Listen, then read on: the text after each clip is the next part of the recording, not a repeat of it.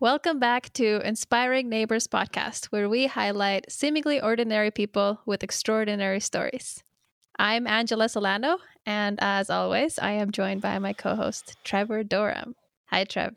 Hey, Angela. Today we had Valentina Gonzalez join us, and she was just full of wisdom, but she makes it seem so easy. Just the way she talks about life is so, I don't know, calm and happy and relaxed. but but there's so much wisdom there. I agree. It's so clear. Like she has a lot of clarity on the way that life should be looked mm. at. Yeah, so Valen told us about her life coming from Venezuela to eventually immigrating to Canada, some of the career choices she's made. She has a very interesting way of looking at work when it's uh, not necessarily what you do itself that's the passion, but still bringing meaning into it. Yeah, it was amazing. I loved hearing her pers- perspective. I related to it a lot about the work because I've talked about it many times about just some of the struggles sometimes uh, finding meaning in the work you do if it's not what you call your passion. But mm-hmm. she had an amazing perspective. I'm excited for everyone to hear it. My my favorite thing I think as a takeaway is just her ability to center family and the importance that it has to her and mm-hmm. and how much she puts into it and how much she gets out of it. Uh, I think it's beautiful. Let us know what you think and please enjoy Valentina Gonzalez. Let's talk to our neighbors, because everyone can inspire. The Inspiring Neighbors podcast light your fire. There's a couple people that Valen has been telling me she's trying to get to listen to the podcast. And now I feel like we'll at least have two more listeners because they would only yeah. listen if it's Valen's episode. That's going to be the, the thing that tips them over. So one of these people was our friend Juan. And I asked him, you know, it's going to be Valen next next week. And he said, oh, that'll be the one I listen to first then. I said, yes, that you should definitely. And uh, so I asked him, what would you want to ask Valentina? And so he hasn't heard the episodes yet, right? He hasn't heard the podcast, but he was like, based on what kind of I think I, I expect from the episodes, I would want to ask her, how does she get up at four in the morning to exercise and then have a full day of everything that she does and not go back to bed until 9 p.m. after the kids are asleep? So, my first question to you is that accurate? Is that actually the routine? And then it, Juan's it is. Like I'm getting lazy and and uh, the light is not helping. So sometimes it's 4:30 and I just chunk half an hour of my workout. It's like, well, oh, I need to man. sleep a bit more. But yes, um, I started working out in the morning, like when I started working uh, here in Canada, and of course it was nice because it was at six in the morning, so I could be by the in the office by nine. So that was not horrible. I could be in the gym by seven, and that was okay. But as the kids' life started happening, I realized like seven, like everybody's awake. Who's gonna work out? We need to get out of the house. So I started cutting the time back and back and back until I decided like, okay, yeah, four is what works. It's it's quiet. Like I have two solid hours where nobody's gonna wake up for sure. And yeah, it's it's my moment. So I think that if I had to wake up at four to go to work, it would be very hard because like I'm sleepy. but I know yeah. I'm gonna go and I'm gonna watch a show that I like. I'm gonna work out and I'm gonna get this endorphin boost that is gonna make me happier. You can ask uh, everybody. Like I am a person that is always happy at six in the morning. Always. Like sometimes I complain because Fran is like grumpy or serious. And I'm like, why are you upset at six in the morning? Like it's like it's it's six in the morning. How can you be angry? Nothing has happened yet. so I think that that is, and even like Christmas Day, if I want now I'm lazier and the kids, I I, I was better before. But if I want to get something done, I do it before six in the morning. Oh my wow. gosh. and just for the record, you have two small children that you're with. Until how late? What time do they go to bed? Oh, usually like nine. Yeah, like, mine too. It, you know how it goes. You, you start seven thirty, and it's like okay, yeah. bedtime, water, bathroom, and by the time you're done, it maybe a quarter to nine if you're lucky. Yeah. Uh, but that's fine. Like as long as they are like as long as I'm in bed by nine, I'm okay. I can even push it to nine thirty if I wanted to finish something. But yeah. Amazing. How's your and energy level between seven thirty p.m. and nine p.m.? How's your energy? No, it's good. I like I I usually I have a lot of energy. Like I think that I I do have a lot of energy, so it's it's good. Uh, when I'm more like slow, it's in the morning, but nobody needs anything from me, so I can just and I take my time. Like I get dressed, I stretch, I I listen to you guys. Like I am doing everything that I don't have time during the day to do.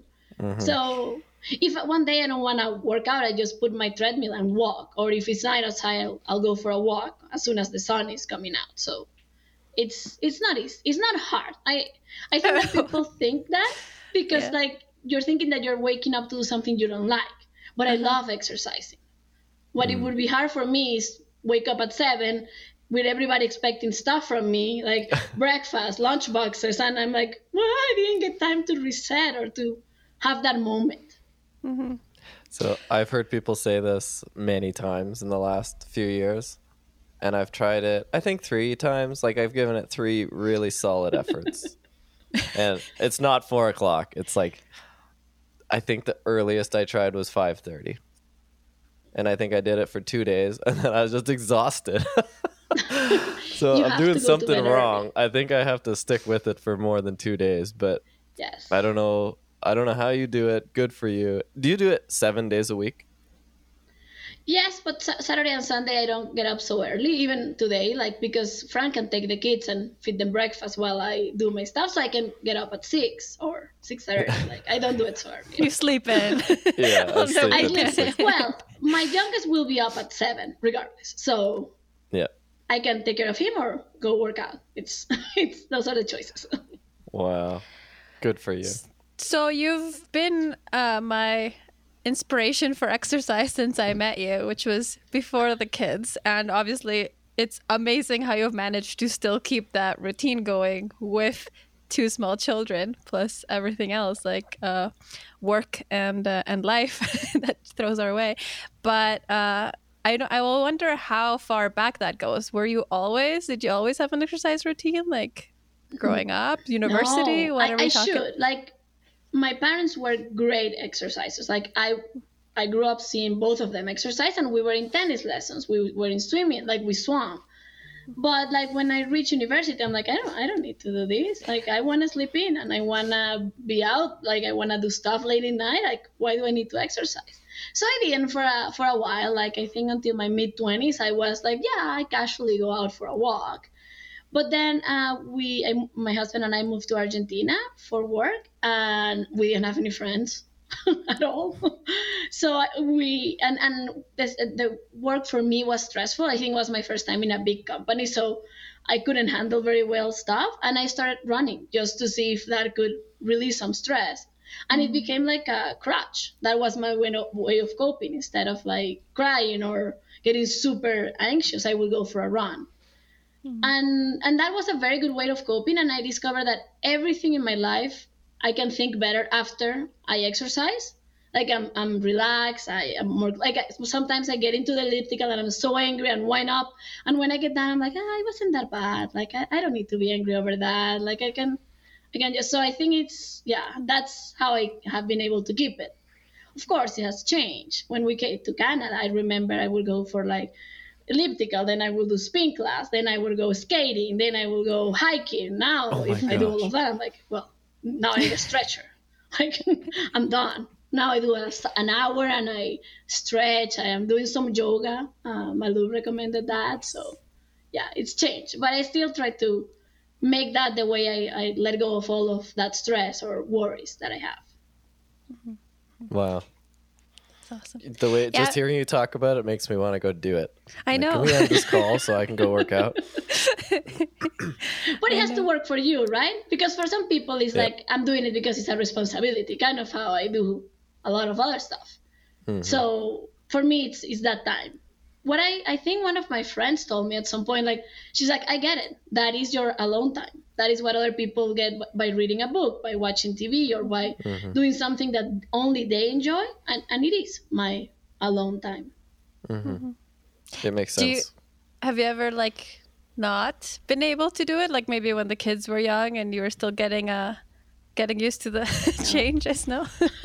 younger. No, I I, I have to, I have to adjust it, of course. Mm-hmm. But no, like after my I, I took like six weeks of rest, uh, both times with each kid, and after I remember to the day I'm like, yes, I can go. So I would start walking in the treadmill and slowly ramp into that. I don't do it on vacations. That I change. Uh, before I used to. Now on vacations, I'm like, no, I'll I will just be with my family and don't have that additional thing of like I'm gonna wake up an hour early to get a workout to be. So that's that's when I stopped. That's funny. When I go on vacations, I like I change who I am. I'm like I am all of a sudden this huge workout guy, and I'll like wake up early. I'll go running along the beach, as if like I've done this for years, and I'm just this beach runner. When I get home, back to the hotel room at six o'clock. I'm like, yeah, this is me. Then we come home and it's gone. so I'm the complete opposite. Maybe you have you. the time on, under those conditions that you usually maybe don't get at home. Yeah, maybe. But it, Mm. like the kids are still there. So Yeah. I think it's like you say, you wake up. It's easy to wake up when you have something to look forward to to do right away. Yeah. And that, like for me, if I'm on vacation, there's nothing that I'm dreading doing when I wake up. Yes. If I'm at home, I've talked about this before. there are things I'm dreading doing because I have to go to work, and I don't know if a two-hour buffer, even if I'm working out or doing something amazing, is enough to delete that dread from my mind. It is. It is. So uh, good for you. yeah, it's hard. It's cool that there's like also like a chemical, uh, you know, element to this. Like it's not Yeah. just you having your alone time and just you making uh, time for what you like, but there's actually like endorphins that are released that Yeah, and I and I kind of do a lot of cardio because it's what I like the most. Like I force myself to do a couple of weight sessions, but I I, I see when the weights there are coming, I'm like, ah, do I need to? Do I have the time? Can I find an excuse to get out of that? So I see that is like, you do what you like. Yeah. So normally people who are really into exercise and fitness, I associate with like they're going to have very strict diets and uh, be very conscious of what they eat, uh, not enjoy food as much necessarily, and to. I don't see that for you. Like I, I'm not like you. I'm sure you you eat very healthy, but I also associate you with your love of chocolate. Yeah, I don't. Uh, I, I used to when I was younger. I was, I'm sure enough, like I was more mindful of what I was eating, but that was not making me be my best self. Like then we would go to a place, a restaurant, it's a pizza place. Well, I'm not having pizza. I'll have a salad. That makes nobody happy. So a while ago, I was like, no, I exercise like I decouple those. I exercise because I want to be healthy and it makes me happy. I'll try to eat as best as I can, but I do it as a human being that does not exercise that much. So if I want something, I'll have it with moderation. And I didn't want my kids to grow up seeing me not eat the ice cream because I think mm-hmm. that's everything in moderation, right? That's what we're trying to teach them. So Yeah. and you i've learned that you teach by example so with that in mind i also don't have candy for dinner because well we don't want to teach them that so mm-hmm. Mm-hmm. You Yeah. go to your room and close the door and then eat candy for dinner. With, with my oldest i would do that because he's not a huge candy fan so i would lock myself in the pantry and eat it but my youngest smells me like as soon as he's a wrapper he, he goes say chasing like mommy mommy candy candy mommy Mine does that so too. uh, yeah i have to hit in the bathroom now i think So I like this example because I think it speaks to the kind of person you are. Like you do so many, I don't know, of the right things, the things that are good for you and things that are good for people around you, but you make it seem so effortless. Like you just like I don't mean effortless like people think that they could do it, but effortless like it you're just happy doing it. Like it's just natural to you. Like it's just you're well following your instincts or following what yeah makes you happy. that, like lately i don't do that many things that are like some of them i have to i still have to go to the dentist. But i try to do what i like. And i think that after the pandemic and well approaching 40 that i am right now i don't feel so obligated to do stuff that i don't like anymore. Mhm. so i try to and i try to keep that in mind. Like because whatever you're doing there are sometimes where something is is not coming right or like you plan this great visit with somebody and the kids are just not having it. So, but I try to keep in mind that I wanted to do that and, and kind of mm-hmm. have that be the driver of of everything, right? So not to focus on the bad or what's not going right, but try to, yeah, do it with like a mindset that I decide. Like all the things I do, well, including work and everything, I can decide not to do it. They will have consequences, yes, but I'm I'm making a decision, and if I'm making a decision, well, I should be happy about it. So yeah, yeah that's that's how you. I try to approach those things. So you're saying I don't like, like, to be angry. Have yeah, I, I've I guess I've seen you angry in a rare occasion, and it's it's tough because you you're such a bright yeah. light. it's it's like the like world it, yeah. the world needs to keep your brightness. I hate when anything anything getting in the way of that. Uh, what were you like as a kid? Was it were you uh, same I was a happiness happiness balance? I had a very nice family growing up. Like we were very happy. Uh, we were like it's my mom, my dad, and my brother and me, and we were very close. We're still very close. Um, and yeah, like I had a very nice childhood. My parents would take us to do amazing things, even like not necessarily trips, but like we would always go to the beach and we would always be doing stuff together. So I was a very happy child. My mom would say I was a very easy child too because I, I like I did my homework. I got good grades. I was I was an easy child. You worked I didn't have a lot of friends back then. It's not easy to do your homework and get good grades and, and like I, I was very happy with my family. So I think I didn't look for a lot of stuff outside that. Mm-hmm. So I didn't have much a lot of friends, but I was very happy as a kid. I was mentioning yeah. to Trevor how like you and your brother are an even more remarkable example than me and my sister to me because Trevor's marked like our we're so close, me and Alex. But uh, I think it's more uh, likely to see that when it's the same gender, right? Like two sis- like sisters yeah. or brothers. But for you and your brother, I think your brother's the only person that I know, their sibling that you know that I've hung out with them in our in our friends circle, and uh, usually that's not the case. So where I guess you guys developed that from early on, and you yeah. hung on to that. Yeah, you, it's funny because you made a comment saying like uh, what your parents told you like we got a sister for you. Uh-huh. I was very like I was two when my brother was born, so I maybe they said it. I don't know, but like from very early on, I like I I understood like he was my ma- my mom and dad would be talking about their stuff, and I like I wanted to play with somebody. That's my brother. Mm-hmm. So yeah, we were very close. Like we would play all day long. Like I was never worried. Like I see sometimes like it's like, who are we going with? And mm-hmm. I was never worried about that because I'm like, I'm going with my brother, so we're good.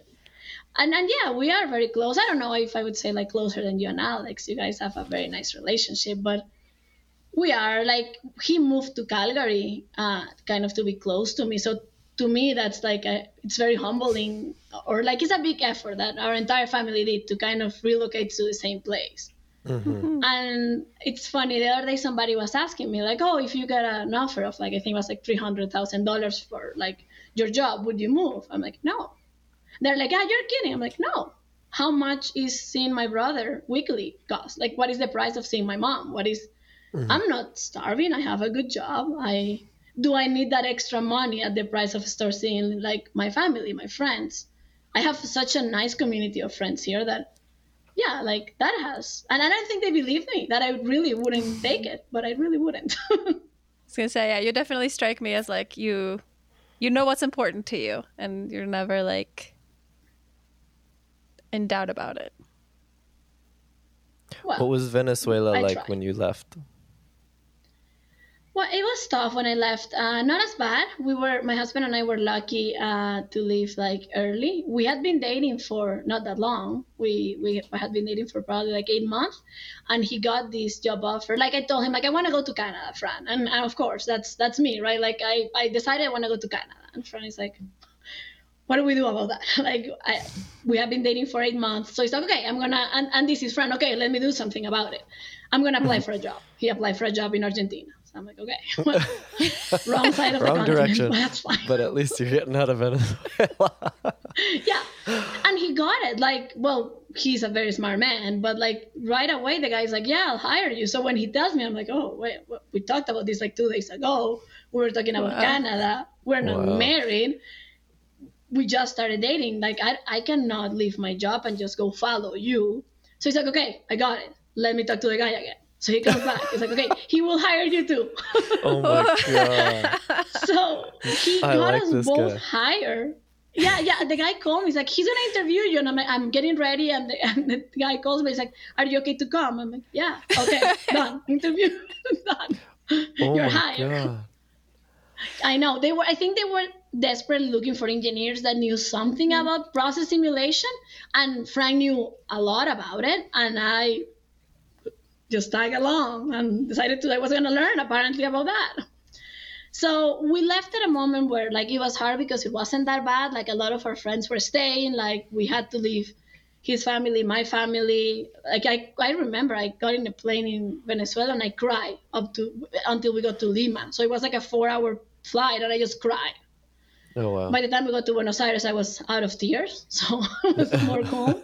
but it was very hard but we could see like I, I remember he wanted to get a car and, and he had been working for i think two years and it was so hard for him to get a car mm-hmm. that we were like how are we gonna get an apartment? How are we gonna how, how are we gonna move forward? Like this is not the place for us.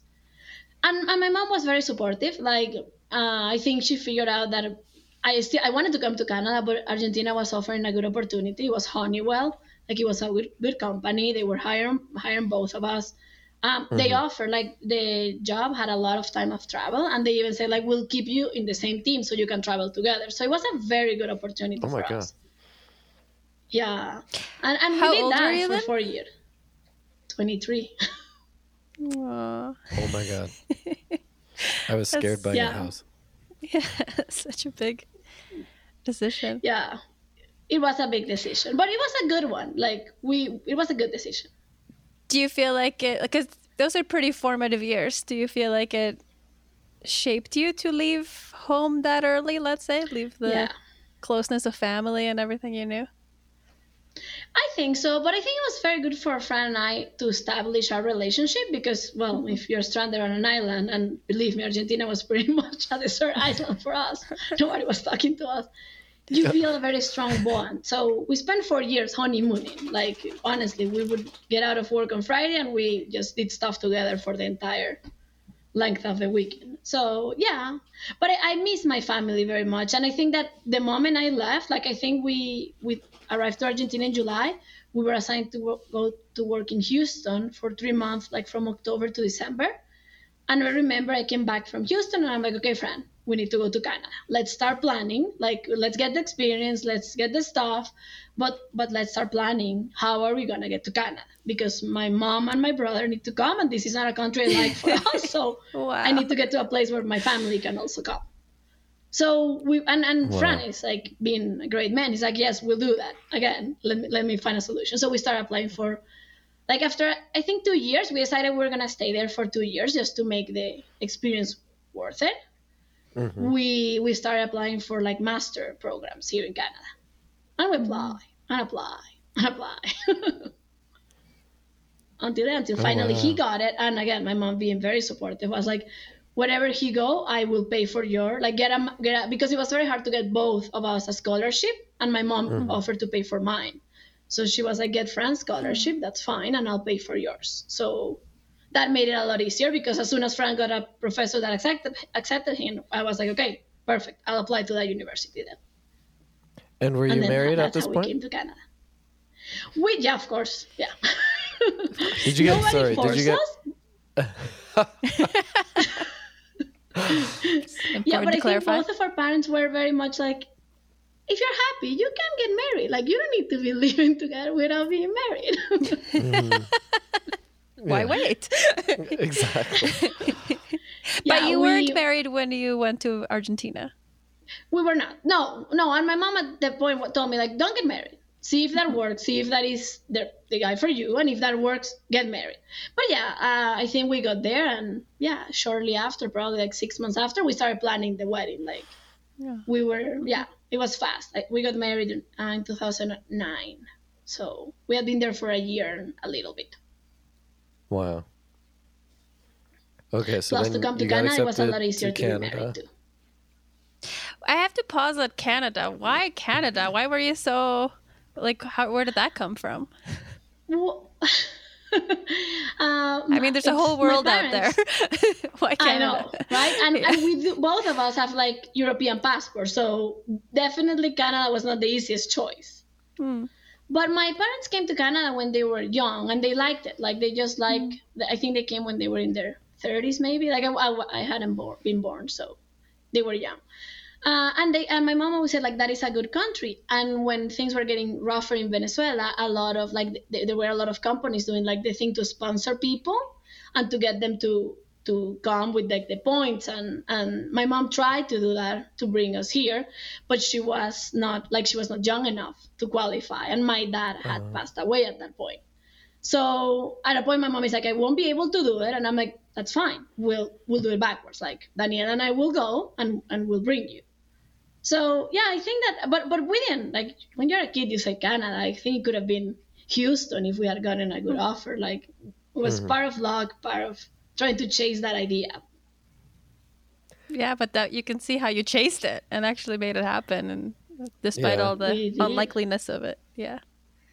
it's also a country that is a lot a lot friendlier to immigrants. After being in argentina we really wanted a place where we wouldn't feel so different from the rest of the population and Mhm. where kids could speak a different language and don't be looked weird because of that. So in that canada is a very good country Did you did you did either of you speak English when you came here? I did. I was in English classes for since I was a kid, so I had a decent English. Fran Okay. learned in Houston those three months. He learned English. Wow. so it was Holy funny. We would be working close, and and he would look at me like I don't know what he's saying, and I would translate, and then I'm like I don't know what I'm doing, and he would come and explain to me what I had wrong. so, Oh, so we what a both good learned, team. but yeah, yeah, we fought. We fought a lot back then working. Now we're.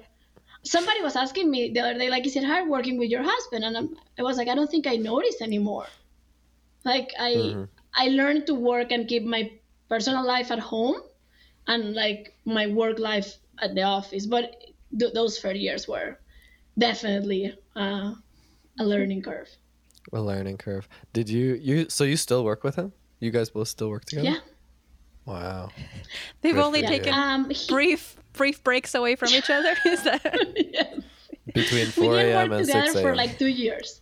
Yeah, Holy. That's it. that's it. and even your masters I you did together. Yeah. The ma- yes, but he was doing like the uh, lab stuff, and I was doing courses. I wanted to do courses, Mm. so it's it's it was good for me also to have a bit of a and and I'm I'm happy that I went into BMG before he did because it kind of gave me like a space without him, and now when he came, I I already had like my friends, my my environment. Like I wasn't Mhm. Fran's wife, which Yeah. I was in Honeywell for a very long time. Mhm. So I think that was good for me too. Amazing. Maybe he was Valentina's husband.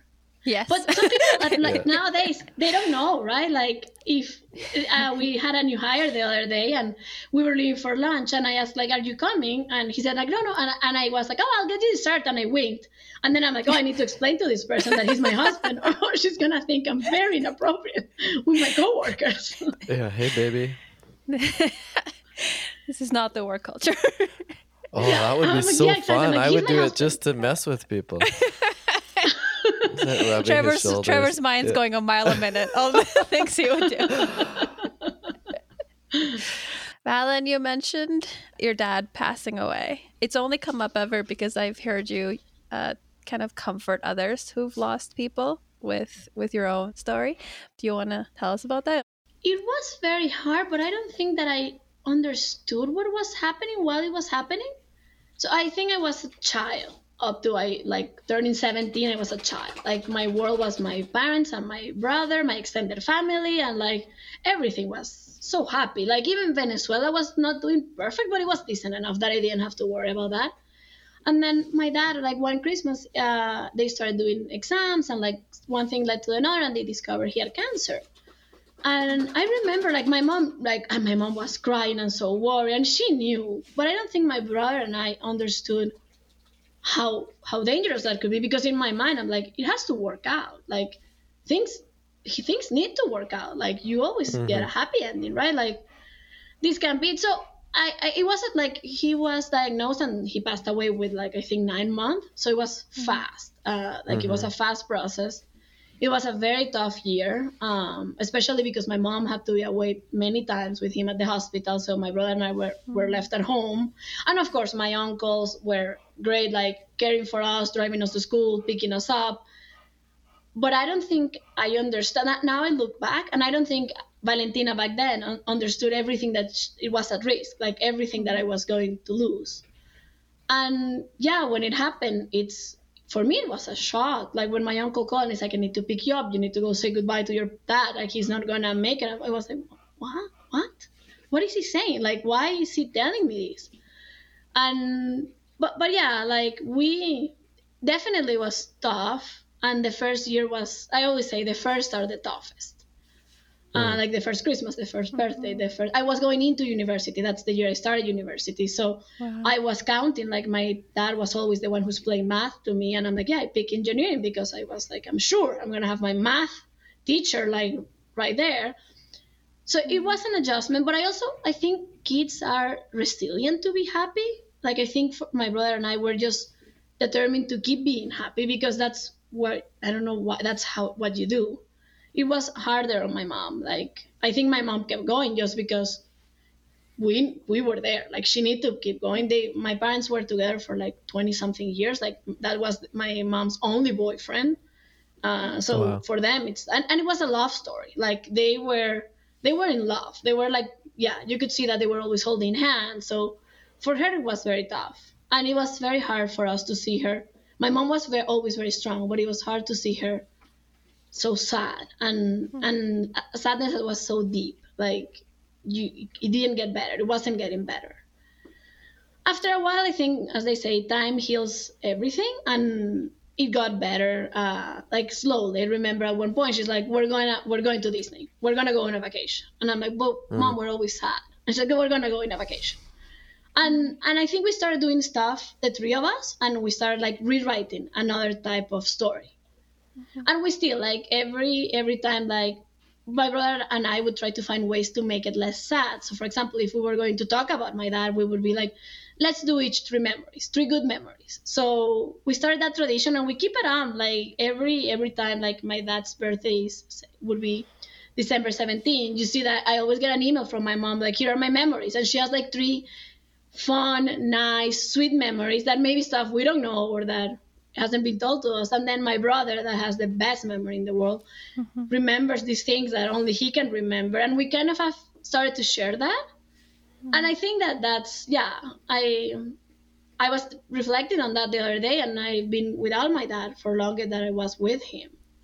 Mm-hmm. And I think the biggest thing that that left me, and I didn't realize that up to now, is that I am very aware that time is is short. Like you might get the best people in your life, but you never know how long you're gonna keep them. Mm-hmm.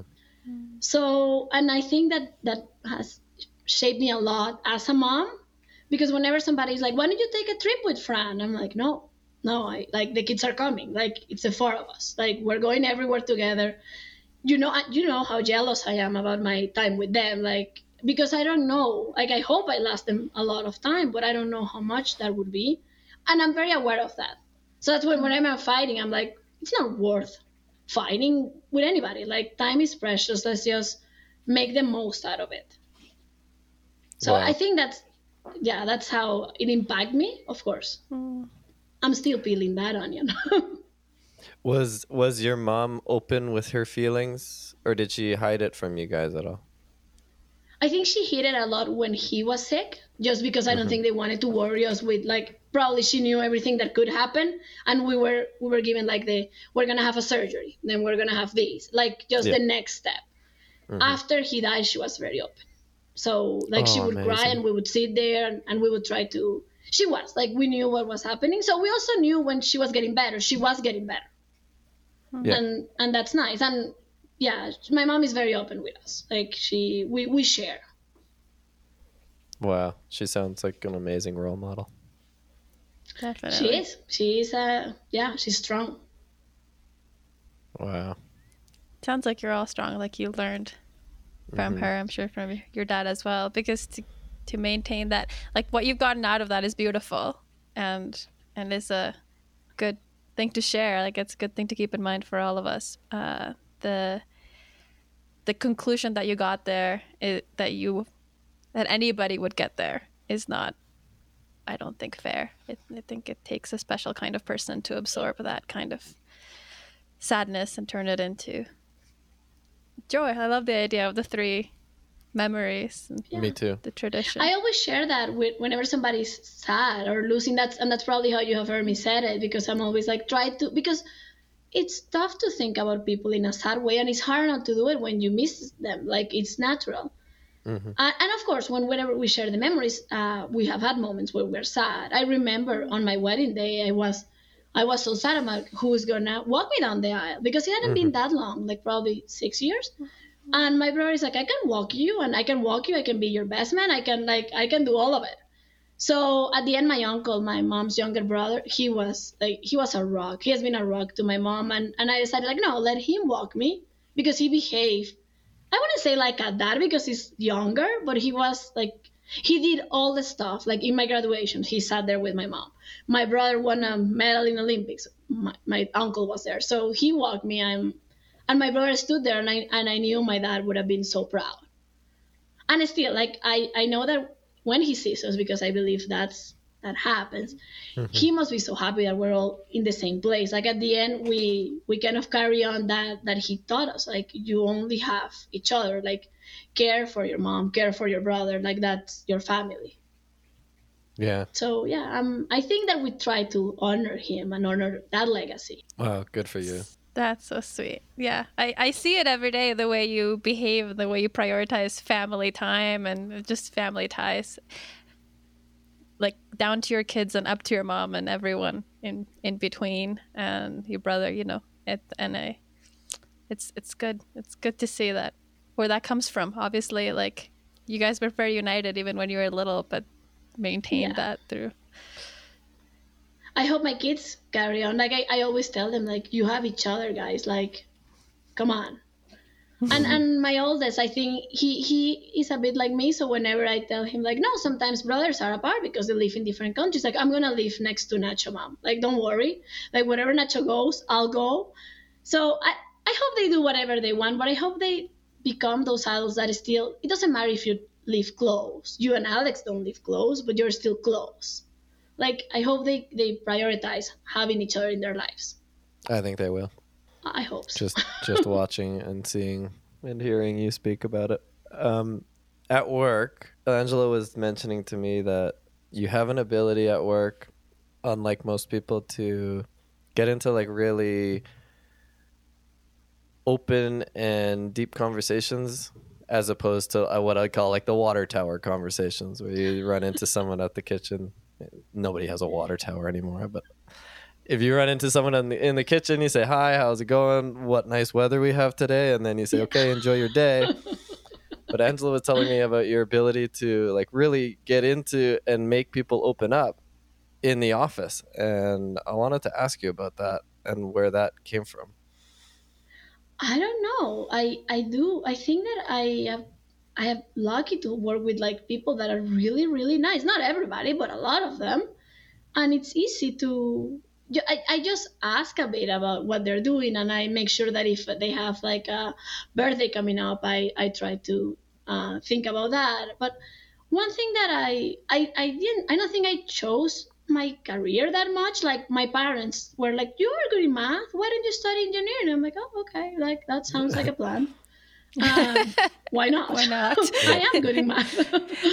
Uh, and then i started doing that and when i was I started uh, going to start to apply it. My husband got this job offer, so I was like, "Oh, okay, I'll go do that." And I remember when I came to Calgary, I was like, "No, I won't be doing any more process simulation because that's not my dream. I'm gonna follow my dream now." What is your mm-hmm. dream? I don't know that, but that's fine. I went to a couple of job interviews, and it was like, "Well, you don't have that much experience in anything besides process simulation. That's that's fair." So when I went an interview at VMG, I was like, already like I need a job more than I need to follow a dream that I still don't know what it is. Mhm. Um, so I was like, yeah, if they ha- if they offer a job, I, I'm gonna take it. And at that point, I realized that I might not be able to get away from like process simulation, and I might as well make it my dream job because it was going to be my job. And I Mm. think I focus a lot of that in like, okay, let, let's make it nice. If we're gonna work here, let's let's invest in relationship. Let's invest in like feeling like a team because I, I still don't know. If you ask me today what is my dream job, I would be like, "Uh, that's maybe teacher, maybe Mhm. I don't know. But I do like, like travel working- agent.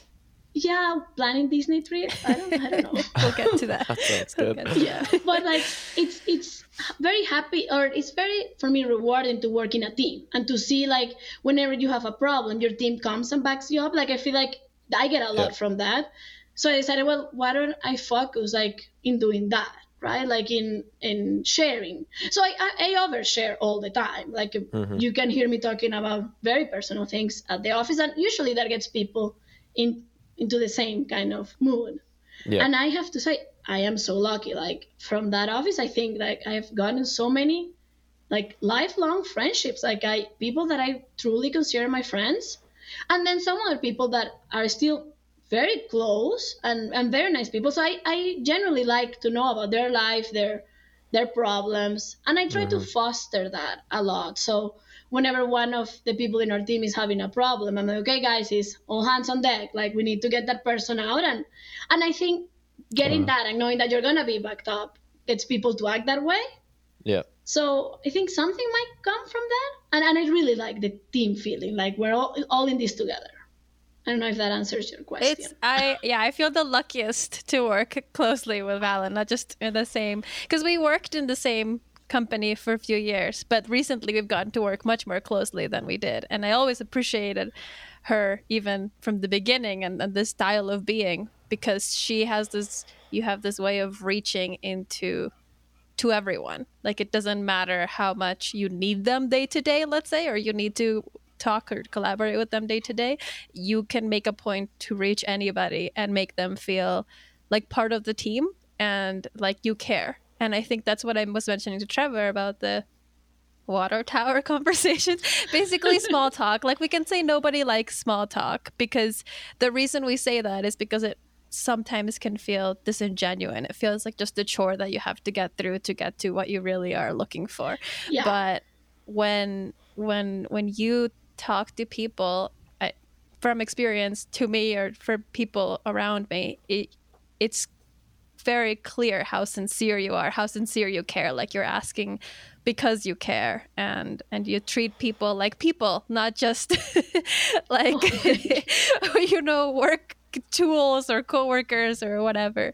Uh, and you really like so so when you ask uh, and you, you i think you very quickly skip past any kind of small talk like talk about the weather and you just get deep down at like understanding what is important to people and making them feel seen and making them feel like part of a team. And that's not just a has a one-on-one effect but it has an, a, a multiplying effect because when you ask someone about who they are and they are able to share that with you then other people who are around also know better who they are and can feel that opening to share with each Yeah. other right and and that really has a huge impact on building a team uh, and and so i think you're by making your job your dream or however you would put it making it something that's meaningful to you you do that for others in the team as well definitely So Thank you. That's It's a- yeah. I don't mean to do it like I didn't meant to do it like that. I just when you start asking, you start knowing, and you start caring. It's Mm-hmm. it's mm-hmm. impossible, right? Like if you know this person have two daughters, well, let me ask you about your daughters. Like what's going on? What are you doing? And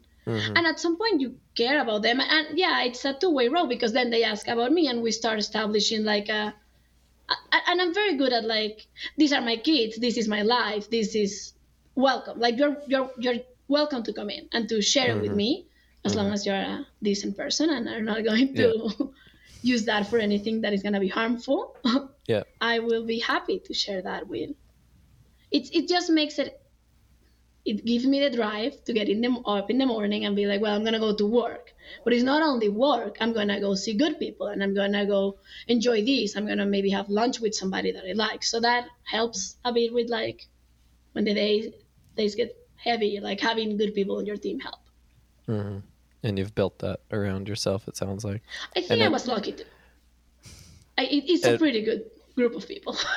it sounds like an amazing group of people. We've talked yeah. about it in multiple episodes. It sounds like I'm gonna quit my job and come and work with you guys.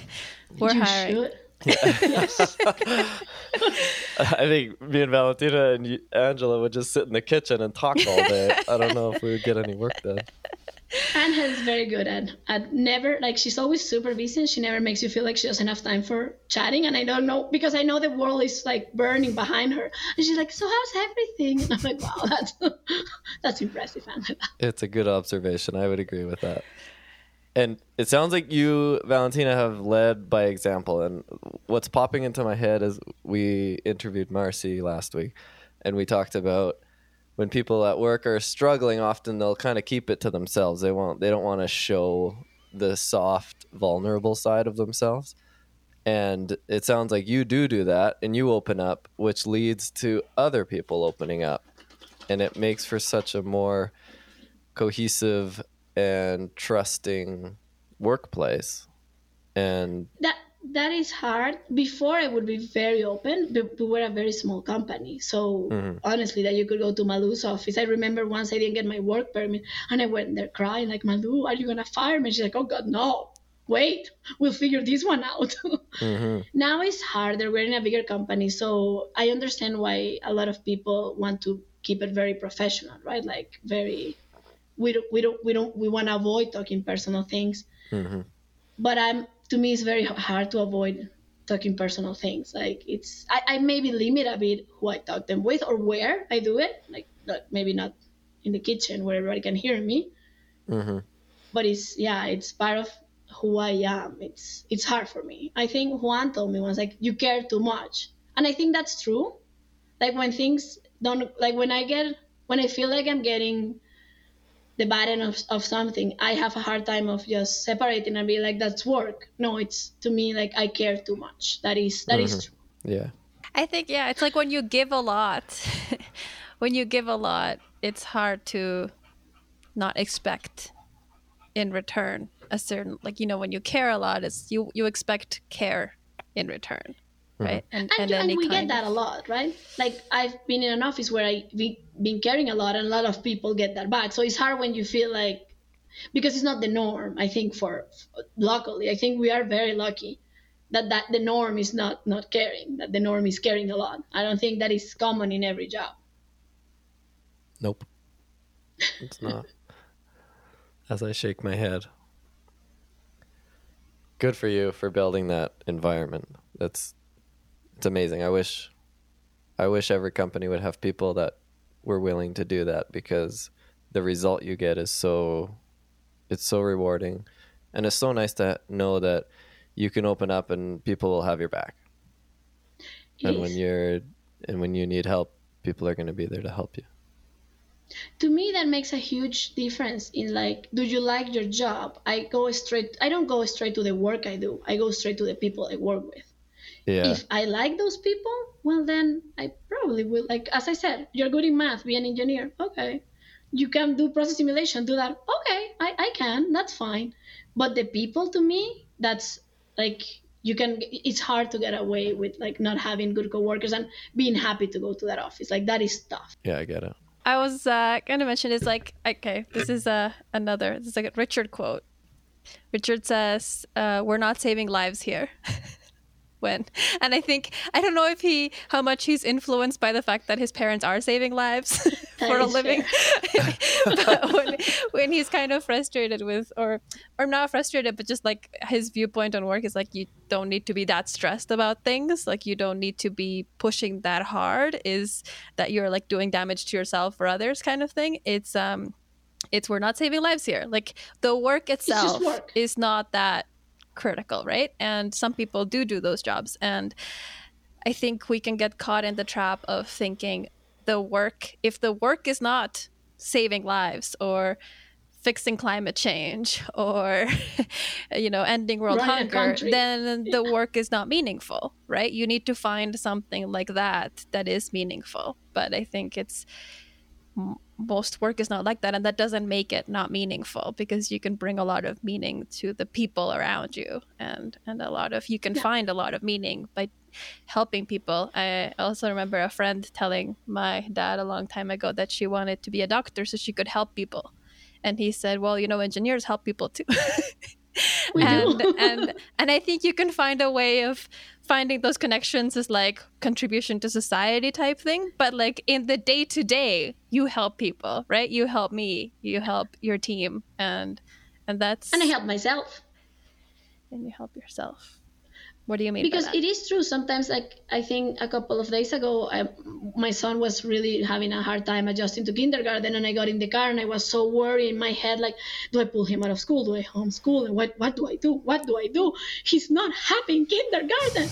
And i got to the office and a lot was going on so i got distracted with like my office life and my and when i got back in the car i'm like oh it's kindergarten. Like he'll adjust. Like that's fine. So i also like that people like that energy also helps me because even if I like, and I, I walk into the office and I told my coworkers who are, are all like they don't have kids they are in their 20s like very young like he's not adjusting! And they're like that's fine nobody adjusts fast. Like and and seeing that like it's true that's fine I'm over worrying because it's my kid.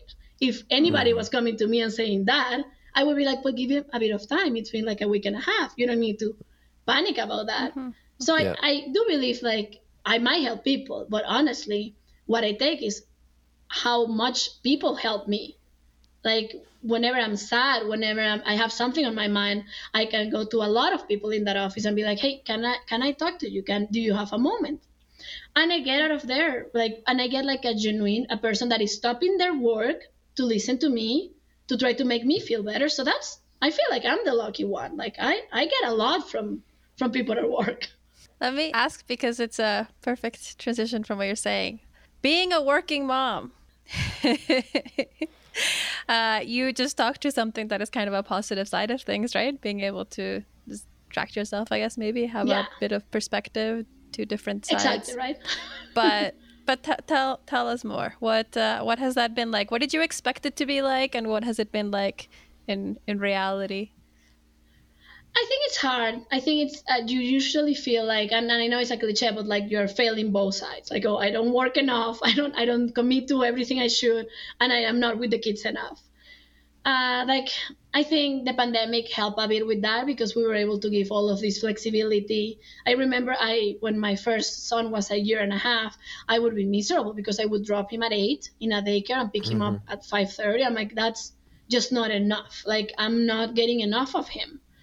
Uh, but with all of the transitions now, I think we're in a better spot. Uh, so like if they have a PD day, I can keep them home and at least have lunch with them, or like they're like I, I feel like I'm a bit more involved, and yeah, that's a work in progress kind of thing. Like I don't think I think for my kids it's good to see their mom working because I think they need to know that I I work, that I that my work matters that that I am that I have the right to work that I don't need to choose between those two. I don't want them to ever choose between those two or make anybody choose between those 2 Like I mm-hmm. want them to know that they can do both. And it won't be perfect, but honestly I don't think that it would be perfect if I had picked only one anyways. So I try to give myself a break and just like I, I'll do every day. I wake up and I'm like I'm gonna do my very best at work and I'll do as much as I can those six, seven, eight hours that I'm there, and then I'm gonna do my best as a mom and try to pack those three, four hours with as many good things as I can, and I'm gonna go to bed and start again. wow No kidding. Wow, I was right. You seem like a person who's very good at being present in what you're doing. Like when you're at work, you're uh, focused and you can be I try, but. I'm not. Sometimes I get scrolling on the phone too, and I'm like, I'm not being present for my kid, but maybe I need like 20 minutes to just scroll to my phone. Tommy yesterday asked me, "Why are you always on your phone?" oh As I was staring at my phone, and it like shattered me, so I threw my phone away. And then, sure enough, probably three hours later, he's like, "Dad, why are you always on your phone? I'm gonna burn this thing." Like the worst dad guilt ever. It, yeah. But but we should not, right? Like, why are they always on their screens? Giving them an iPad as we have the Yeah. phone and see if they can put it away.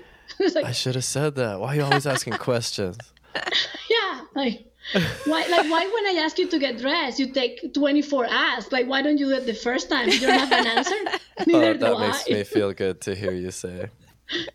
Yeah, no, no, I, I don't think I try to be present. Like, for example, if I'm in a place with other people, I will put my phone away. That's for sure because, like, what's the point, right? Like, if I want to look at my phone, I don't need to drive.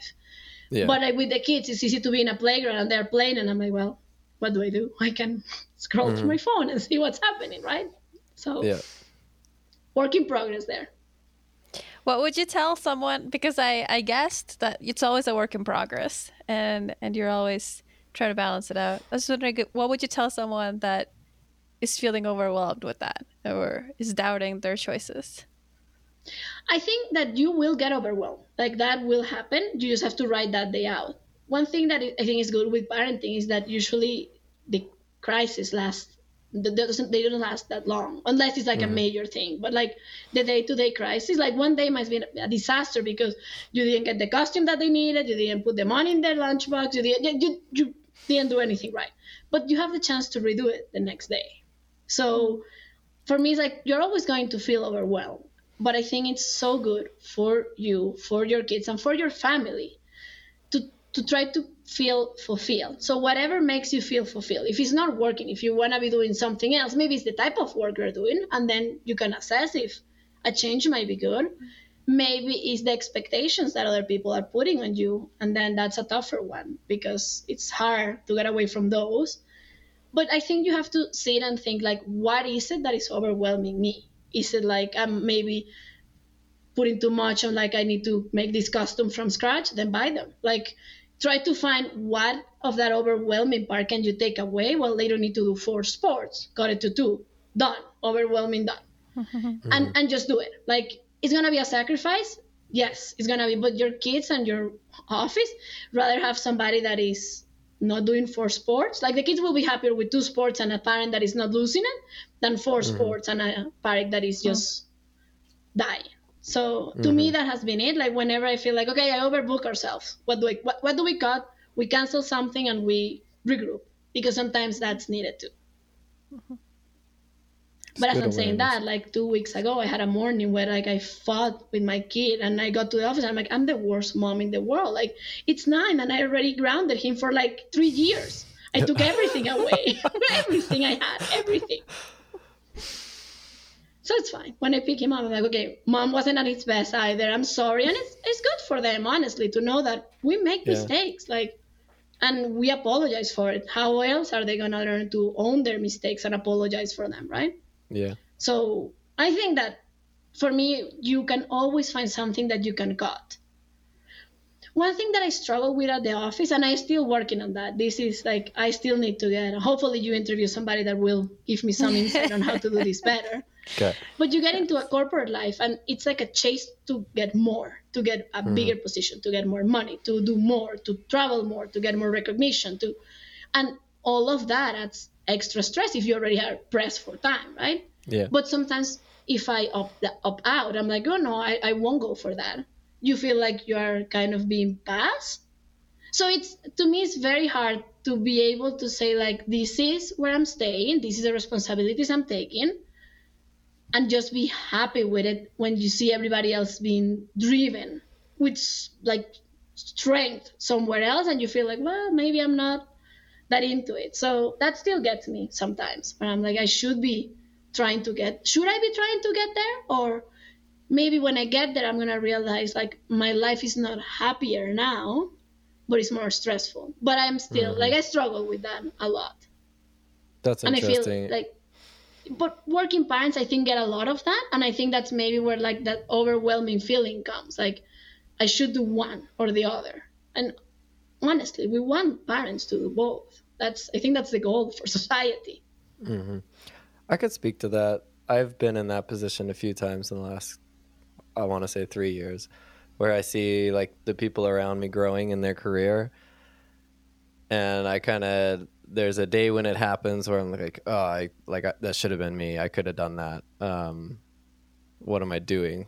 Like, am I focusing on the wrong thing? And what helps me is to know that I've prioritized the things that are important to me. And yeah. that may not be my career. My, that may not be climbing the corporate ladder. To me, the things that make me happy and at the end of my years, I'll look back and say, yeah, I did that right. Those weren't the things that are going to help me climb that ladder. And that's what helps me kind of think through that and feel better about it because I know I'm at home being the best parent I can be while these other people are climbing the ladder. Not to say that they're not being a great parent either, but it's just that I've chosen not to focus on that. And I just need to remind myself often that that's what I've focused on. And the rewards come in different ways. The reward is not a paycheck, the reward is not somebody giving you a promotion and changing your title. Um, and finding a passion maybe, outside of work has also made a huge difference.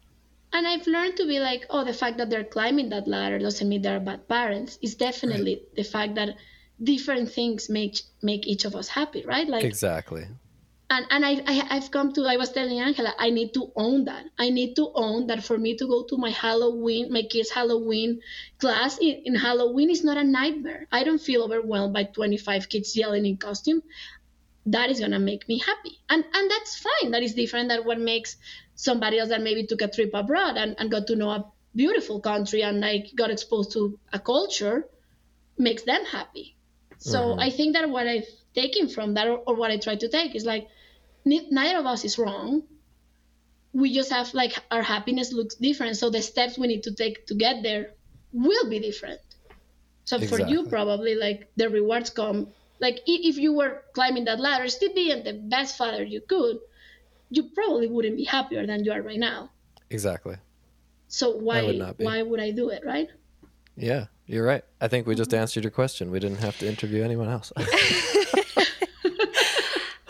I, yeah, I think I think when we see other people and we question our choices, we should not go beyond to say that we should be making their choices. We should just like I think what we are attracted to is their happiness, not their mm-hmm. choices. Yeah. So it doesn't mean that we have to follow the same steps as they did to get our happiness. It just means exactly. like I want that let's say drive or I want mm. that passion or I want that joy and how does what does it look like for me maybe i already have it and i'm just not recognizing it because it's under a different umbrella yeah and same happens like for example with i feel like this must be the case for somebody that doesn't have kids and is listening constantly to like if, we, if you don't have kids you're not happy well why why do you assume that you have to have kids to so that's kind of yeah. what i try to put it Exactly. Because because let's say it's the same thing. Like when you see somebody, let's say climbing the corporate ladder, probably the moment that you're seeing them is the moment they got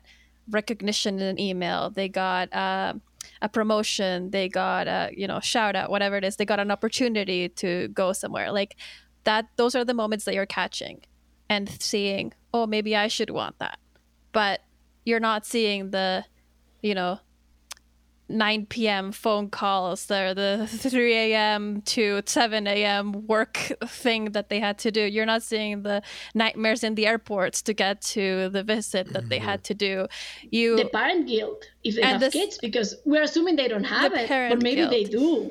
Yeah, and they're and just uh, pushing through, through that. And that's and that's something I I also try to be conscious of when you see the Instagram version of families and mm-hmm. beautiful photo shoots and adorable children. You're like, yeah, that that looks amazing. And also, there's a lot of work that's behind this. There's a lot of headaches that are behind this. There's a lot of so it, it's easy to get miraged into this is the path obviously that, right? that leads happiness. to happiness yes. but but yeah i think it, it looks different for for each person and and that's what we should be inspired by i think. That's what i'm inspired by is seeing how people figured their way towards where they are that makes them happy. Yeah and i think that you have to own your your choices. Like to me that's very important like whenever somebody's telling you because it happens like somebody without meaning says like oh but you're giving up a lot for your kids. Well no. Like i'm i'm giving the opportunity. I chose to have kids. I chose to raise them.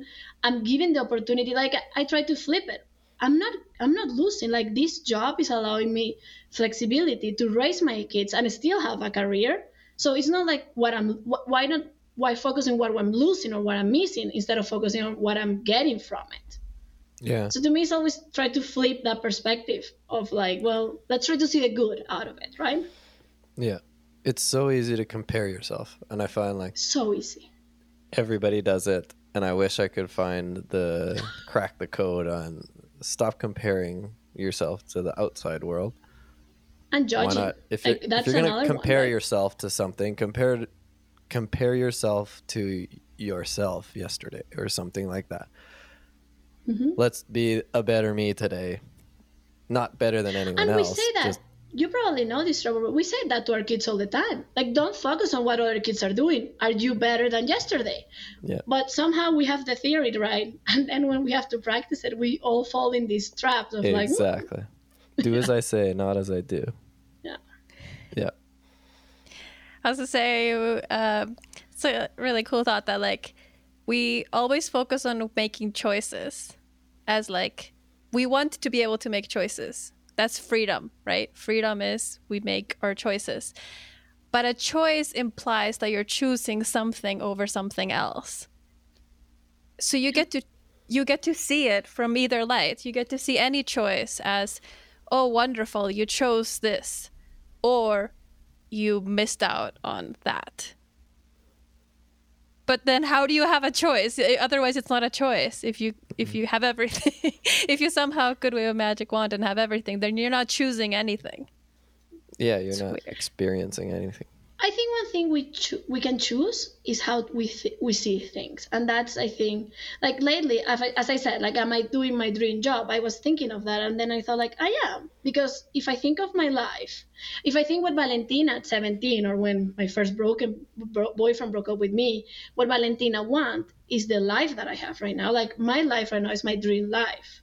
Like I have these beautiful boys, I have a husband, I have my family close by. Like I am living my dream life and my job has been a crucial part of it because to start it was the one who allows me allowed me to become a canadian. It has allowed me to buy a house. It has given me all of these amazing relationships. So my job must be my dream job because it's letting me live my dream life. So i think that you, that's one thing you you can choose is how you see things and how you perceive them in your life. Like if I focus from like, oh yeah, I have to work every day and sometimes it's nice outside and I wish I could go out and I can't. Yeah, but if I refocus myself to what well, what have I gotten from this job? It's mm. it's a lot easier to to put like a good energy towards it because it's giving me a lot. Yeah, it reminds me of Richard's episode and how how crystal clear he is on work has a place in his life, but it it it only holds that place, and he's so good at having the clarity that there's a bigger picture. There's all these other things I love doing. I'm gonna do them because I love it, and work will help me do that. And work is just work. A lot of people will say like, if I'm not doing my dream job, then I've I'm not living my dream. My life is not like I need to chase my dream job, but for some of us, we don't know what that is. So mm. I think that it's fair to make it your dream job. Then do everything you can in the place you are to make it good. Yeah. Yeah. Oh, I love the redefinition of the dream job. The dream job is the one that lets me have my dream life. That is how I see it these days. So because I don't want to tell my kids like my mom, no, do you like your job? No, it's, it's fine. no, like I want them to see it, but I don't. I also don't want to say like I found like this is exactly because I don't know if in ten years I'm gonna find something that I really, really, really want Exactly. to do, and I'm gonna shift to that. But mm-hmm. nowadays I can tell my kids that my job is my dream job because it is the one that allows me to have my dream life. Well, that's a very cool way of looking at it. Yes, I really love the idea of you can change later. That you're not making a commitment for life. Later, when you know better, you'll make different choices. Later, when you change who you are, right? When you grow to a different Yeah. place in your life or what you want, then you can make different choices. But the time in between is not wasted. Like it's, you've not wasted if you use it well. Like if you. Used it to be like be miserable every day. And Yes. and and and hate going to work then that's one thing. But if you think about like what is important to you and let's say what is important to you is building relationships and building connections and building teams you are practicing that and getting better at that every day. And wherever your life takes you if it aligns with who you are at your core and what your passion is then that is very likely to come in handy right and you'll be building on that yeah. not and at least i wasn't waiting for a big moment of moment. revelation that maybe by the, because that's what I think that sometimes you start you start doing stuff that you're like, well, this is temporary and it becomes permanent, right? Mm-hmm. But that doesn't mm-hmm. mean that you have to settle for it. Like you mm-hmm. can make it a good permanent. You can make the best out of it. So yeah, I, I agree. Like if you know you can take all of that from your job, well, learn that. Like be better at those things. Talking about how we see things, I wanna I wanna share something with you guys so I took my kids to Disney World, and, and anybody who knows me knows that I like you say Disney World, and my eyes are like, yes, let me plan that for you. Let's do it. You should do it. And like it's the best place in the world. And like when we took our boys, some people said they were a tad young. I was like, I don't care. Like this is a plan. We're going. We're gonna be the happiest. And mm-hmm. it was a fantastic trip. But the last day there, I was watching the fireworks show, and Mickey Mouse came out and was saying like a lot of people say like this place is magic, but honestly, the magic is what you bring into this place and that started mm. like got me thinking of like oh hmm. that is very true. Like when i go to disney i am the best version of the happiest version of myself. Like i just bring joy through those doors. And i bring joy to the people around me. Like yeah it was like 40 degrees and i'm still aren't we having the best time?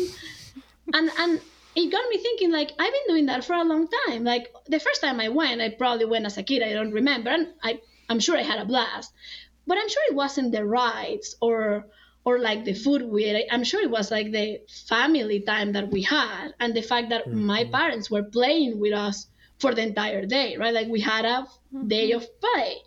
And as time went by, like we kept doing that. And when after my dad passed away, the first place, my mom is like, Well, I know Orlando, I can take them there. It will be like limit and I can do that. So that's the first place we went. And and when I got married, Fran had never been to Disney World. I'm like, no, I need to show you. Like, you need to see Disney through my eyes. So I started thinking, like, maybe it's not that Disney is the magic, ma- the most magical place alive, which I think it is. But also, like, when I go there, I go in the mindset of, like, I'm going to have the most magical time of my life. And when you go into situations like that, you're likely going to be happy. Like, it's very hard to put you out of that bubble if you mm-hmm. ask me now, like, was the time great? I'm like, the kids behaved great. I'm sure they had tantrums, but I don't remember that. Like, was the weather was at that hot? It was like 40 something. Like, we were sweating. w- were you tired? Eh, smidge tired. Yeah, we were exhausted, but like, since we're going in, and, and I think Fran got into that, like, we're bringing this kid in with, like, this is the best. Like, you're going to have the best time. We're going to be playing with you. We put so much of that out there that I think now the kids feel like, well, we need to repeat Disney. Again, not for the rides, which I think they like, but because they got like uninterrupted time with two parents that were extremely relaxed, happy, and, and present because we were just there for them. Mm-hmm. So that made me think like, well, if I put that attitude into into like most things that I don't like that much, I might like them a bit better. Hmm. Mm-hmm. And I think that was my latest uh, realization from Disney. Like, I have made it a magical place for myself, but I have the power to do that with other things too. Wow. Wow. That's, a big realization. I, I thought about amazing. but I was telling Fran when we were walking away, um, it's true. Everybody that comes here comes happy. Like nobody yeah. goes to Disney and is angry. So of course it's a place where if you crash into somebody, they're happy, you're happy. You don't get a bad altercation out of that it's mm-hmm. like the, everybody there is happy. So that made me think if everybody goes into an office with the idea that they're gonna be their best self and that they're gonna maybe you it's harder to focus on the bad things that happen. Mm-hmm. So that's so what I'm trying to fun. do lately. Yeah, that's that, that's, that's my, the new Valentina. What he's trying that, to do is like instead bring of Disney on, to work yeah well instead of focusing on the heat because there was heat there were lines we were like it was parking was sometimes not fun. But we didn't focus on that at all. It was like well yeah minor annoyances that probably in a different place we would have been very annoyed by. Hmm but we were there like we were bringing that energy. So i think that i need to put more of that energy into everything i do. And that way my chances of being not happy about them is going to be less. Wow, that's powerful. You should just bring a giant picture of Mickey Mouse and put it on i will one of I the was just walls gonna at work. say that Mickey that Mickey's wise. No kidding. Mickey's wise, I know. He got me thinking. And, and it is true. Like, if everybody goes there miserable, Disney will stop being the most magical place on earth. Yeah. No, that I, I had a similar, not the not as deep, but like f- feeling when I was th- in Vegas, thinking that why is Vegas so fun? Like, it's not actually that much to do. Like the buildings are fine if you look at them once, but to keep coming back, it's just a hotel and there's just casinos and there's like people like smoking and kind of like people being drunk and annoying. There's like all these like negative things that about it, but it's kind of yeah, it's kind of dirty, whatever. But it's like it's crowded, it's hot, but but everybody that's there, it's just like everybody's there to have a good time. And it's such a contagious time. atmosphere. You were just like, I'm having a good time, and everyone around me is having a good time, and I love being here. It's like, it's a cool place to be. Yeah, bring that into everything. I love it. Bring that into everything. Like, whenever you're going through, like, yeah, you're not in a great situation, it's like, well, focus on the good and bring that I'm not going to be disturbed by the annoyances and just focus on the good. So powerful. I'm gonna bring a Mickey Mouse to work. I think. I I had a similar experience actually at Disneyland. We went to Disneyland when um, we only had Tommy at the time, and he was I don't know, maybe a year and a half. Like same thing. People were like, he's pretty young. He's not gonna really get much out of it, but it wasn't for him. Oh, it for It him. Oh, for no, us. it wasn't for them. and I remember like we were we were in San Diego, so we had to drive. I think it was an hour and a half drive in the morning, early morning. We got there, the parking, you know how it goes, like the buses, and it's crazy. We had a spectacular day. I think we left when it closed, which is I think eleven after the fireworks or something crazy. Uh, knowing I still had to drive for an hour and a half to get back to San Diego. I got back to San Diego and I just laid in bed awake with like bliss. Like that was the greatest day ever. And hearing you say like all those there's a lot of crappy things that happened in that day, but they don't exist. I don't remember any of them. I just remembered like pure bliss and I think I mm-hmm. was awake all night just thinking about it. Yeah. And you're right, it's, kids- it's just perspective. And the kids will probably, like Tommy was probably young, but I don't think my kids will remember the specific. They will grow up probably to do what I do. They just remember they were happy there. Like that mm-hmm. place brought them an insane amount of happiness, and they mm-hmm. keep visiting because of that, right? Yeah. So yeah, I, I, for me, it's like yeah, the trip was for them at some extent. It's also an easy place to go with kids. Nobody gets annoyed with them, Yeah. but it's for you. It's it's for for the family. It's a nice place for the family. Yeah. It is, I agree. That's beautiful. I was, I was going to ask you about your love of traveling. And I think that now I have an idea is like, would you say that tra- like traveling in general puts you in that state of mind of being more present? Yeah. But that is like we used to joke, my husband and I, like because we would take these like long trips and expensive trips, and we weren't making that much money. We're still not making that much money to take the trips we take.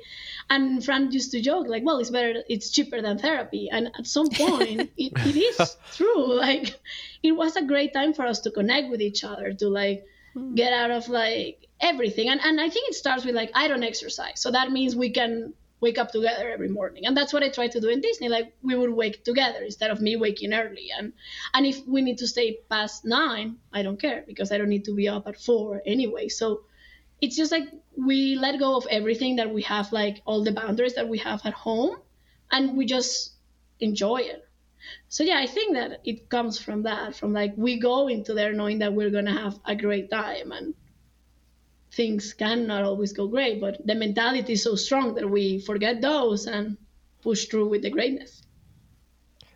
It's like you Just all so of a sudden have all this freedom Yeah, to to do this, and really, you like again back to perspective. You could have this freedom at any point, I could, right? I but could not. it for some reason you give yourself permission to do it on vacation Yeah. or while you're traveling.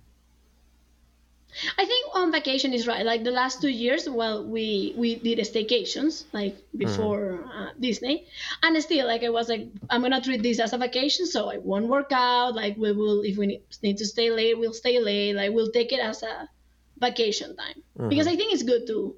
I am a big defender of routines, and I I think I thrive under them, but I think to break them once in a while is healthy for the soul. Mm-hmm. I agree. Awesome. And you love planning the trips too? I do. I felt so uh, identified with Laura with her Excel spreadsheet. Oh my God! I had like by hour, like eleven to eleven thirty. We do this. Yep. This year with the maps, I opened the ma- map of the park and it's like, let me see which ones my youngest can get in, so we don't mm-hmm. get like in a rut where he can do like three or four in a row because he's gonna get bored. So I plan how we're gonna go into the park, how we're gonna go up. Of course, we have to change everything once we get there. But Yeah. for me the trip starts with the planning so i want to mm-hmm. get like i'm anxious to get that happiness and i can get a bit ahead from planning it if it doesn't Yeah. work it doesn't work but mm-hmm. Do you think it's like, is it just like, like you get into like picturing yourself there? Like it's it's some kind of like visualization for me it is if i'm planning a trip if when i'm really planning a trip not when i'm like okay booking the tickets booking the flights but if i think like okay wake up here uh, what are we going to be feeling in this moment? What are we going to want? We will do this. And then how will we feel? We might feel a little tired like we want a break so maybe the best thing to do is this. But it's kind of like you because you put yourself in that mindset you're like going through the trip like your your mind is already there. You're already on vacation. You're pre-enjoying it. Yeah. Like Yeah. Yeah. and i and i think this if i'm gonna pay certain amount of money i'm gonna enjoy that money from the moment i mm-hmm. pay it until the moment i'm done. So every time i was and i and it's it's honestly like every time i was like overwhelmed with something I, let me think about disney for a bit. So i would go and i'm like i would call my oldest and he's like come on Seba, let me show you a disney ride. And i would show him like the ride and he would get excited and I, and I would be like oh we're gonna have the best time. And kind of that would reset me to be like i'm happy again because i am using my vacation in advance. Oh, I love that. Using your imagination. yeah and I think it's also like for us it was good to for kids to know what to expect, right? Like I, I was worried that they were gonna be like, oh, what is this? So I think it was also like for kids it's good to know we're gonna get in a plane, then we're gonna be there for a certain amount of time, then we're gonna go to there, but we're not gonna go home. We're gonna go to rent a car. we're mm-hmm. not gonna go home. We're gonna go to a hotel. so I love it. You said like the work allows you to have your dream life but i feel like it's pretty clear that you've built your dream life like in i, I don't know if you give yourself enough credit for that but like just hearing about you setting your goal on canada i know you like wanted to be a mom you wanted to have this family close and all of that build a team that loves you and that you love at work that that's that's you so. But I was helped in like huge amounts because like I, I came to Canada because Fran was persistent enough to get on a scholarship. Like he did the hard work. I'm just like, we're going there. Find I something. didn't. I didn't even mention how you you got Fran. yes, I got Fran. That, That that was- was, smart. That was smart. also, to I your got credit. him actually. He Yeah. was uh, my mentor left for a three day vacation. I was like, Fran, can you supervise her? I was uh, an intern. And I was like, I have three days to get this dude to invite me to ask me out because like he was very unaware of the situation. That's and awesome. funny enough, like after the three days, he sent me a text saying like, "Are you trying to like get somebody? Because I see you wearing skirts and heels." I'm like, "Oh, he's so cool." Oh my he doesn't know I'm trying to get him. That's amazing. Yeah, who's this guy yeah, you're going uh, after? That's so cute. So he But had yeah, no no, like, clue I've how been- how lucky he was becoming, I guess. But you you had your. I always set. say I'm the best thing that ever happened to him. But yes, no, I, I have had tons of help. Like my family, we all like. I don't feel like I, I, I wouldn't create me for any of that. Like it's been a teamwork all along. Like my mom and my brother, my sister-in-law, like they all push through, try to make this work for us. Fran and all the people that help us raise our kids, because well, you guys know it takes an army to raise these kids right. They make mm-hmm. me have this happy family, and they let me cry when I'm frustrated, and they let me like they they give me the space to do that the work I didn't build it alone. You know, there's people you can try and try and you get nothing out of them, and then you're like, well, that's a relationship I won't pursue anymore. No, mm-hmm. like I've gotten so much back that so I don't grade myself. I think that I'm just I've been surrounded with a lot of lucky people, like great people, and that makes me very lucky. Amazing.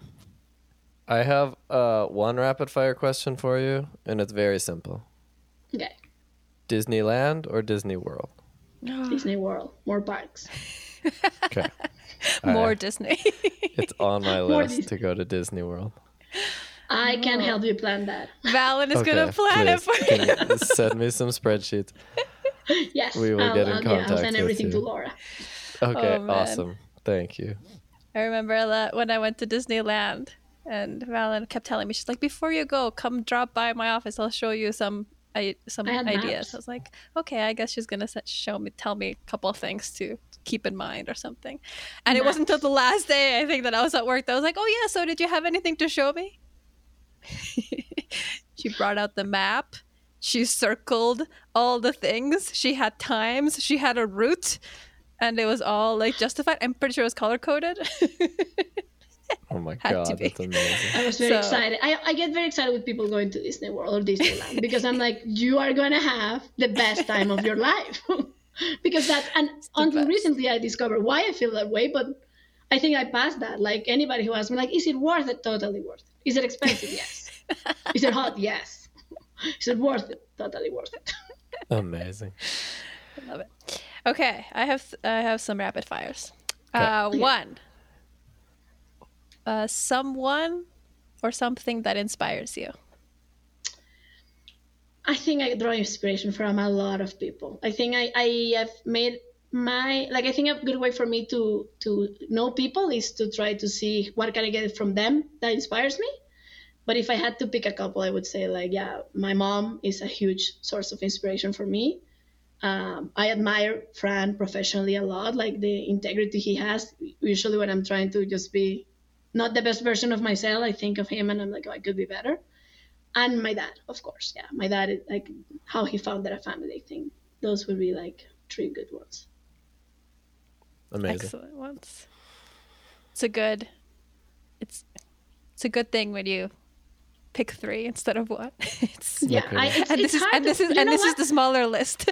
yeah, because I draw inspiration from Seba all the time. Like the way he handles conflict, I'm like, man, I need to learn from you, kid. Tell us about that. How does he handle conflict?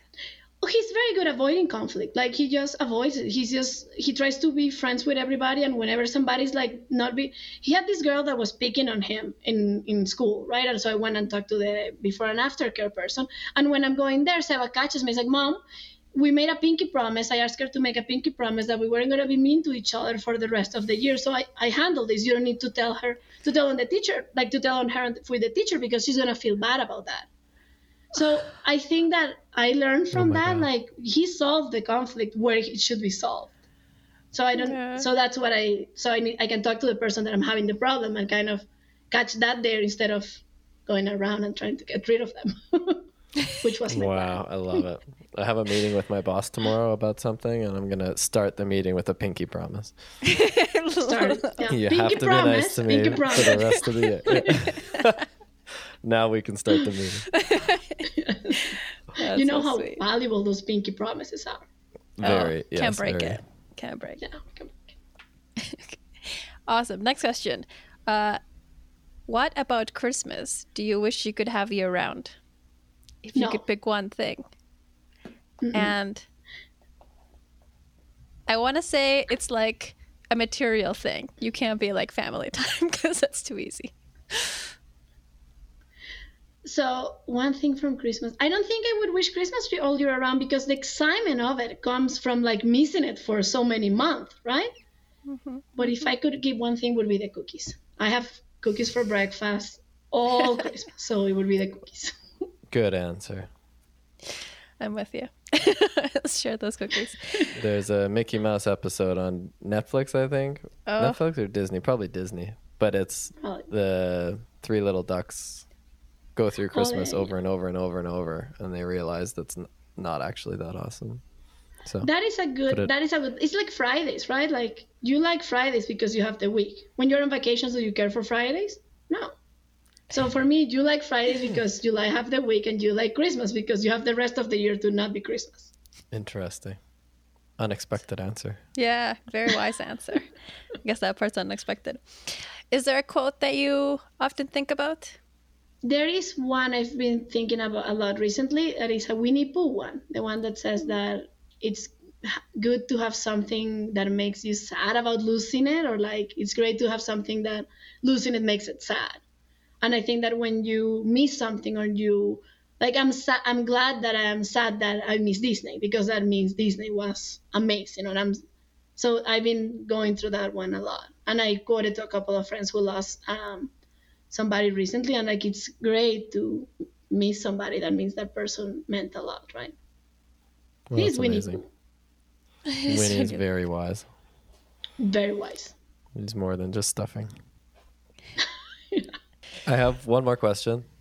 If you could say anything to our listeners, what would it be?